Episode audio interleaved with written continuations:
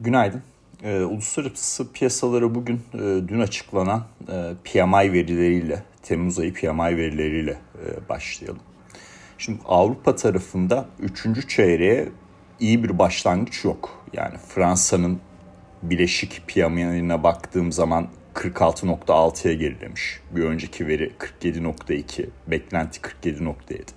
Almanya'ya baktığım zaman birleşik P M I kırk sekiz nokta üçe gerilemiş. Bir önceki elli nokta altı e, tahmin edilen e, rakam kırk dokuz nokta sekiz. Bütün Avrupa bölgesine baktığım zaman birleşik P M I kırk sekiz nokta dokuz açıklandı. Son iki aydır daralma bölgesinde açıklanıyor.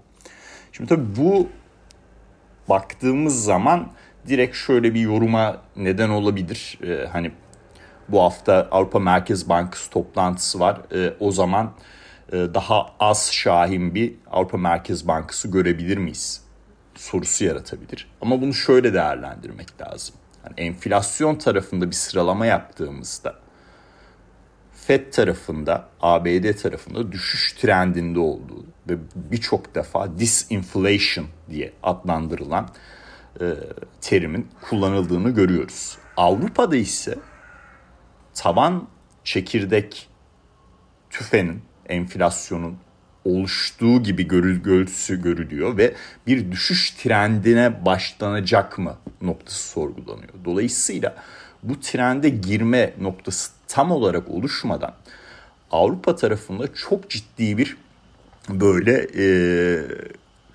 sinyal etkisini yitirip e, her zamanki gibi işte veri bazlı gideceğizden çıkıp daha böyle e, tavan noktaya yaklaştık, tavan noktadayız gibi açıklamalar olmayacaktır. E, muhtemelen e, enflasyondaki gidişatı biraz daha iyi görmek için e, FED, örnek veriyorum, Eylül ayı kapı, kapısını biraz açık bırakacaksa Avrupa Merkez Bankası ondan bir iki tık daha fazla açık bırakmak durumunda kalacaktır. Ama şu yapıda bir de şeyi inceleyelim. Yani bu Avrupa'daki P M I verilerinin böyle gelmesinde tabii bir e, euro etkisi var. Yani para biriminin etkisi var. E, euroyu biz genelde dolara karşı değerlendiriyoruz. Ürünler var, trade ediliyor vesaire. İzlemesi kolay, takip edilmesi kolay ama bir de tabii reel efektif kur olarak bakmamız lazım. Yani bütün aslında ticaret partnerleri bazında düşündüğümüzde euro nerede diye sorgulamamız lazım. Burada tarihi yüksek seviyelere gelmiş durumdayız. Bu tabii ne olarak etkiliyor? Belki euro dolara baktığımız zaman o finansal kriz sonrası noktaların çok altındayız ama mesela Çin yuanı karşısında baktığımız zaman oldukça yukarı seviyedeyiz. Et, yani Avrupa açısından da ihracat önemli olduğu için e, doğal olarak para biriminin güçlü olması çok hoş bir e, durum değil. Bu açıdan değerlendirdiğimizde e, hani euro dolarda bir on iki bir on iki elli'nin geçilmesi biraz zor noktası yorumu vardı. Bunun bir diğer etkisi de aslında reel efektif kurda euro çok değerlendiği için burada buralardan daha da fazla değerlenmemesi lazım düşüncesi e, geliyordu. E, bunu sağlayabilir mi Avrupa Merkez Bankası? E, bu haftaki toplantıda böyle çok böyle güvercin bir ton olacağını düşünmüyorum. Dediğim gibi FED biraz kapıyı açık bırakacaktır Eylül ayı için. Avrupa Merkez Bankası ona göre daha fazla bırakacaktır. Benim şahsi düşüncem, eğer üçüncü çeyrekte A B D tarafındaki enflasyon yorumlamamda yanılmazsam FED'in Eylül'de çok yapma yanlısı olmayacağı ama Avrupa Merkez Bankası'nın belki de son artışı Eylül ayında e, yapacağı şeklinde olacaktır. E, dolayısıyla e, hani burada e, para birimi nasıl e, farklı türlü etkilenir e, noktasında e, Avrupa Merkez Bankası'ndan direkt bir müdahale değil ama e, belki işte finansal koşullar tarafında e, işte bankacılık, kredi sistemleri vesaire, bunlarla ilgili alacağımız e, raporlarda e, Avrupa'nın daha da Eylül'den sonra bir faiz artışı yapacak noktasının e, bir miktar e, o görüntünün azalması e, en azından e, reel efektif kur noktasında bir miktar e, işlerine gelebilir. E, tabii diğer para birimleri de önemli. Mesela Çin tarafı dedik. Çin'de İşte bu dün de açıklandı, açık yani haber akışları geliyor, bu sabah da haber akışları geliyor. Konut sektörüne yeni yardımlar konuşuluyor. Yani bu hafta politbüro toplantısının sonucunda ekonomiyi destekleyici adımlar atılacağı konuşuluyor. Bunun etkisi olarak örnek veriyorum W T I petrolde biz iyi bir yükseliş yaşadık dün. Çünkü neden? Bunun da nedeni e, önemli. E, arz-talep dengesinde yılın ikinci yarısında herkesin hani talebin arzın üzerine çıkacak noktasındaki beklentisinin altında Çin'den gelecek talebin artması yatıyor. E, bu noktada da e, Çin'den yeni ekonomik paket adımlarının atılması bizi çok uzun zaman sonra W T I petrolde iki yüz haftalık ortalamanın vadeli kontratta iki yüz haftalık ortalamanın üzerinde bir kapanış yapılmasına sebep oldu. Yani en son gittiğimde e, yani Eylül iki bin yirmi iki Eylül ayında iki yüz haftalık ortalamanın üzerine kapatmıştık ama ondan sonra e, çok kalıcı olmadı. Ertesi gün tekrardan geri dönüş yaptık. E, bu sefer biraz daha görünüm e, daha güçlü gibi. Eğer e, Çin tarafındaki adımlar e, yani çok böyle çok aşırı kapsamlı olmasa da en azından sürekliliği anlaşılıyor olursa petrol tarafında da e, bir miktar daha e, yükseliş potansiyeli olabilir. En azından e, iki yüz günlük ortalamayı e, bir destek konumuna getirecek bir yapıda bir süre daha ilerleyebiliriz arkadaşlar. Şimdi biz P M I'leri, Avrupa P M I'lerini konuşurken e, tabii dönüp e, aynı zamanda Amerika tarafındaki P M I'leri de konuşmamız lazım.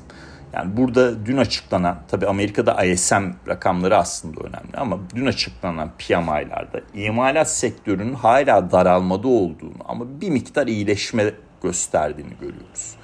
Hizmetlerde gerileme var.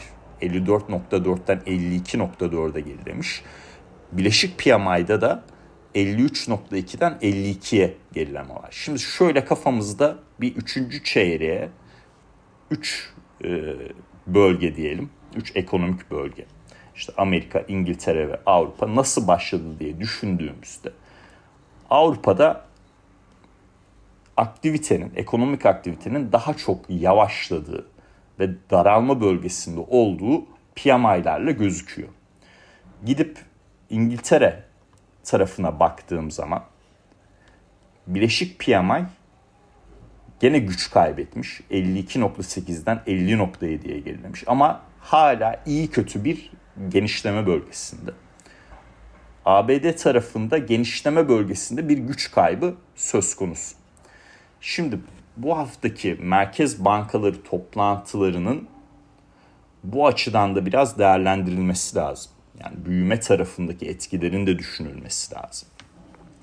Burada ben önümüzdeki dönemde enflasyon dinamiklerinden de ötürü İngiltere'nin işinin çok daha zor olacağını düşünüyorum. Orada P M I tarafındaki gerilemeler daha da fazla olacak. Ama Avrupa tarafında böyle en kötü noktaları yavaş yavaş görmüş olabiliriz. O noktaları yaşıyor olabiliriz. Düşüncesi de oluşmaya başlıyor. Bunu birkaç ay içinde daha iyi alacağız. Eğer Eylül'de son artışı yaparsa e, o noktadan sonra e, daha böyle Avrupa ekonomisinde daha bir toparlamanın olacağı bir yapıya gidebiliriz. Ama şimdilik iki ay üst üste daralma bölgesinde gelen bir e, P M I verisi var. A B D tarafında da bir daralma bölgesine geçilecek mi diye e, takip bulunacağız. Bu yapının genel oluşturduğu şey şu aslında global bazda hani Çin'deki paketi de düşündüğüm zaman global bazda sert iniş olasılıkları azalıyor doğru ama hala büyüme riskleri masada. Bunu unutmamamız lazım. Dolayısıyla şu üçüncü çeyrek enflasyon verileriyle beraber biraz daha merkez bankalarının eli rahatlarsa, burada Jackson Hole toplantısı Ağustos sonunda olacak. Jackson Hole toplantısı senkronize sinyaller vermek adına önemli olacaktır. Yani iki bin yirmi ikideki senkronize e, sinyaller genellikle sıkılaşmanın e, hız kesmeyeceği yönündeydi. E, hatta e, yani o, o toplantıda Powell'ın konuşması gerçekten çok şahindi. Ondan sonra iki tane daha yetmiş beş bas puan artış yaptı FED. E, keza Avrupa Merkez Bankası tarafında da faiz artışları e, hız ve miktar olarak yüksekti, öyle söyleyelim. Şu anda biz nasıl bir senkronize sinyal alabiliriz? Hemen gevşemeye geçmek değil ama bulunduğumuz noktada bir süre kalacağız noktasıyla. Yani bir pivot değil ama pause noktasını daha da çok öne çıkartarak bir sinyal gelme durumu olabilir. Bu da niye? Ee, yani ne kadar çok tartışılırsa tartışılsın, para politikasını çok kısa zamanda, çok sert bir şekilde sıkılaştırdığınız zaman muhakkak büyüme tarafında riskler yaratıyorsunuz.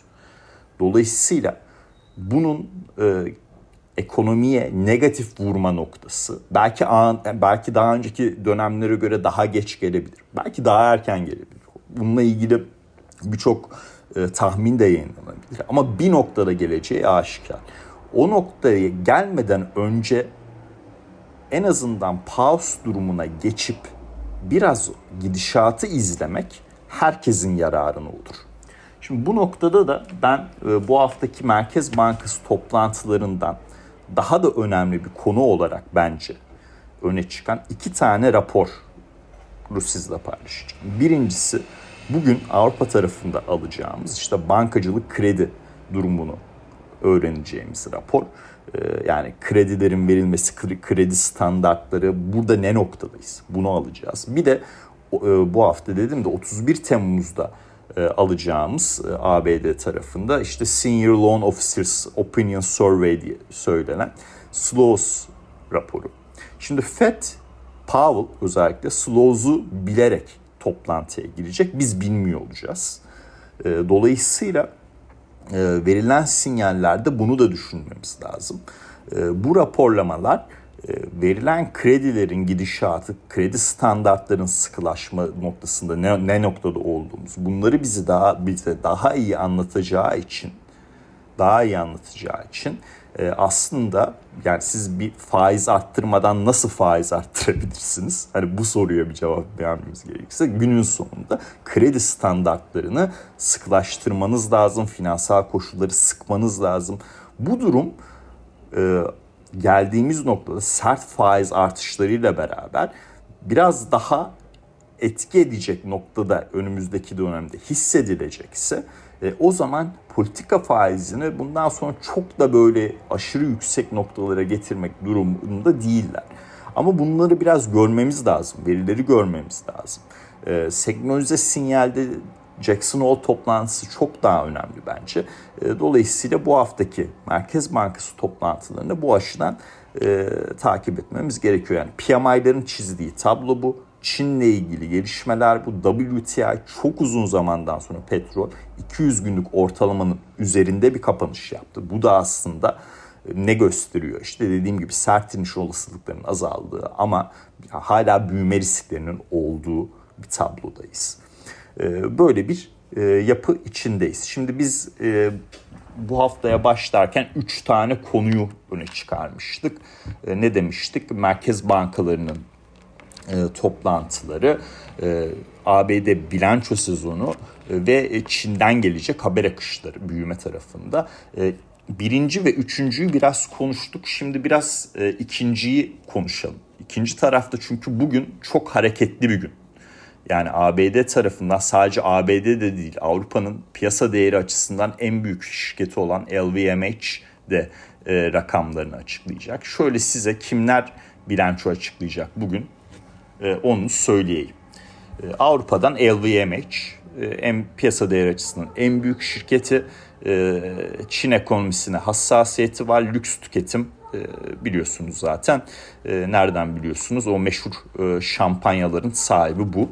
E, içtiniz mi içmediniz mi bilmiyorum ama e, çok e, yani e, Avrupa'nın en büyük e, şirketi e, maalesef e, yapay zeka üzerinde bir faaliyette bulunmuyor. Sadece onunla ilgili bir e, şey vereyim size. E, girizgah vereyim. E, neyse, geri kalanlarına bakalım. Alphabet, Google, A B D'de, Microsoft, bu ikisi yapay zeka tarafında önemli sinyaller verecek. O açıdan yakinen takip edilecek. Çünkü sene başından beri e, yaşanan rallide e, o temanın etkisi büyük. Endüstriyeller tarafında üç M, General Motors, Unilever, bunlardan hani Avrupa'da Unilever tarafı, e, Amerika'da üç M, G M, bunlardan rakamlar alacağız. Yarı iletkenler tarafında Texas Instruments e, rakamını açıklayacak. Bu önemli. Bu niye önemli? T S M'den geçen hafta aldığımız bilançoda e, uzun vadede yapay zeka tarafındaki olumlu noktalara değindi. Ama kısa vadede Çin ekonomisi tarafındaki hassasiyeti de biliyoruz. Dolayısıyla e, Texas Instruments'ın açıklayacağı rakamlar yarı iletkenler sektörü açısından oldukça değerli olacaktır. Bunu takip edeceğiz. Dönüp buradaki hareketlilik dönüp Nvidia hissesini de şey yapabilir, etkileyebilir. O açıdan söylüyorum. Nvidia'da sene başından beri S and P beş yüz'de en iyi performans gösteren hisse. Ödemeler, ödeme sistemlerinde Visa, bu yakinen takip edilecek. Daha sonra G E'den rakamlar alacağız. Ee, savunma sanayi Raytheon'dan rak- rakamlar alacağız. Telekomünikasyon Verizon'dan rakam alacağız. Verizon'la ilgili dün bir haber vardı. Şimdi bu A T and T ile Verizon son zamanlarda çok ciddi bir satış yedi. Onun da nedeni kullanılan, e, altyapıda kullanılan kablolarla ilgili işte kanser yapma riski vesaire bir e, dava süreci geçiriyorlar bunlar. Dava süreci demeyeyim de bir E, raporlama süreci geçiriyorlar.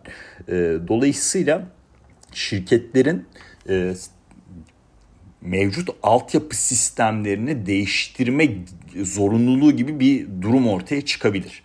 E, bu durum e, tabii hisse üzerinde, hisseler üzerinde, A T and T ve Verizon üzerinde bir satış baskısı yarattı. Ama yavaş yavaş toparlıyorlar.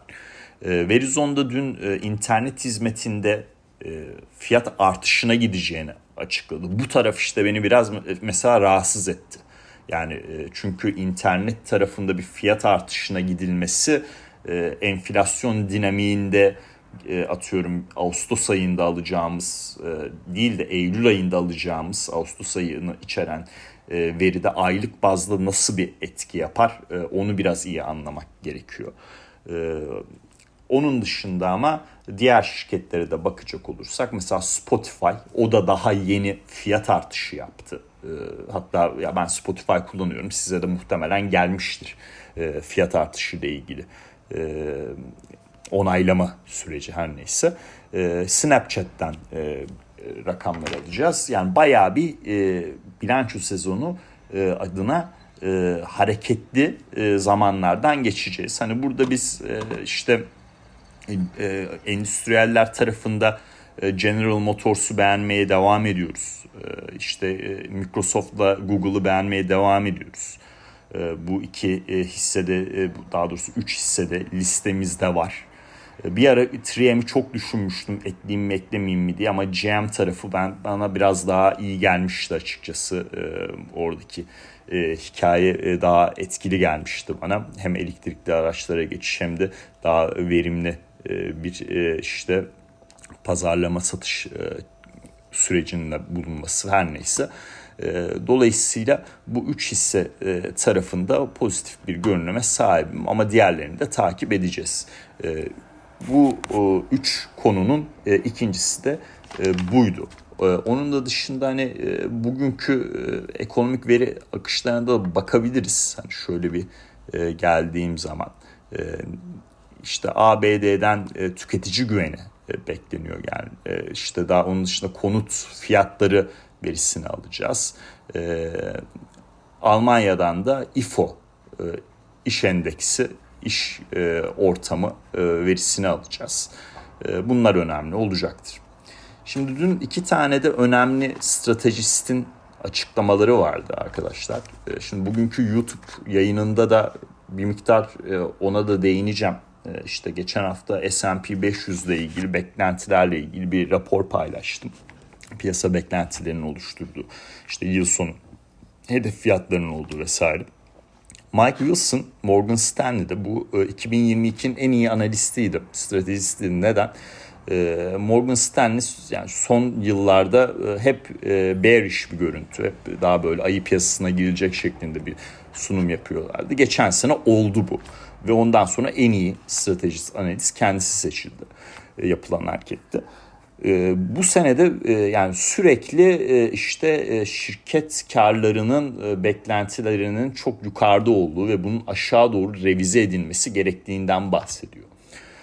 Şimdi bu tabii bilanço sezonunu biraz daha gördükçe ortaya çıkacak. Ama böyle top down baktığımız zaman yukarıdan aşağı eğer resesyon, hafif bir resesyon olasılığı bile varsa bunun daha sonraki çeyreklere iteleniyor olması A B D tarafında beklenti olarak ya da sert iniş olasılıklarının azalıyor olması şirket karları açısından aslında pozitif bir etki yaratmalı. Şimdi bu tarafta da Michael Wilson en sonunda kabul etti. Yani çok uzun zaman çok bearish kaldık noktasını belirtti bu seneki fiyatlamalarla ilgili. J P. Morgan yani Marco Kolonovic bu da ünlü bir stratejist. Yani bunun açıklaması çok enteresan da mesela. Yani diyor ki bir çöküş olacak ama ne zaman olacak bunu kestirmek zor diyor. Yani bu Game of Thrones'da winter is coming ama ne zaman winter coming yani. Hani bunu anlamakta zorlanmak gibi bir şey. Dolayısıyla biz günlük bazda verilerimizi takip etmeye devam edeceğiz. Büyüme risklerini, enflasyon risklerini anlamaya devam edeceğiz. Ve para politikasında, para politikalarında acaba Jackson Hole'da senkronize bir pause sinyali gelir mi? Yani şey de tabii Avrupa Merkez Bankası'nın Eylül ayında da son artışı olur mu noktasını düşünüyorum. İngiltere'de olmayacak, onu biliyorum. İngiltere faiz arttırmaya devam edecek. Ama bu iki taraftan Avrupa ve Amerika tarafında nasıl bir gelişme olur bunu anlamamız lazım. Dolayısıyla hani şu olacak bu olacak demektense mevcut fiyatlamalardan sapma olması için ne olması lazım? Fed'in çok daha fazla faiz arttırması lazım. E C B'nin çok daha fazla faiz arttırması lazım. Büyüme risklerinin daha çok artması lazım. E, bu durumda şu anda pek gözükmüyor gibi. Eğer üçüncü çeyrek verileriyle beraber de farklı bir yani bu söylediğim noktaya doğru bir kayış da olmayacaksa e, o zaman büyük bir çöküş nasıl olacak onu ben anlamakta zorlanıyorum. Muhtemelen boğa piyasasında daha sağlıklı bir noktaya gideceğiz ki e, bugün mesela General Motors'un üç M'in bilançoları önemli. Mesela Dow Jones sanayi on bir gündür artı kapatıyor. Bakın bunlar önemli şeyler. Bir sektör rotasyonunun gelmesi vesaire. Eğer para politikaları tarafında da daha rahat olabileceğimiz pause kısmına geçersek bir noktada F E D açısından eğer son artış Temmuz'sa ki benim öngörüm bu şekilde günün sonunda Temmuz'da yapmaması gerektiğini bile düşünüyordum ama hadi neyse artık çok sinyal verdi. Eğer buysa durum E, o zaman e, yıl sonuna doğru S and P'de, e, S and P beş yüzde e, bir e, tarihi zirve e, hareketinin daha gelmemesi e, bence e, zor bir ihtimal diye ben düşünüyorum. E, ben e, yeni bir e, tarihi zirve hareketi e, yaşanabileceğini varsayıyorum. dört bin altı yüz otuz direncini takip ediyorum. Onun üzerinde bir kapanış e, bu son E, harekette, yükseliş hareketinde boğa piyasasında o son bacağı yaratıp bir tarihi zirve noktasına bizi götürebilir. Tabii ki riskler var, kabul ediyorum ama hepimiz takipte olacağız. Hepimizden kasıt ben günlük bazda takipte olacağım. Ekonomik veriler vesaire bunları da sizlerle paylaşmaya çalışacağım. Çok uzattım, kusura bakmayın. Herkese mutlu günler dilerim.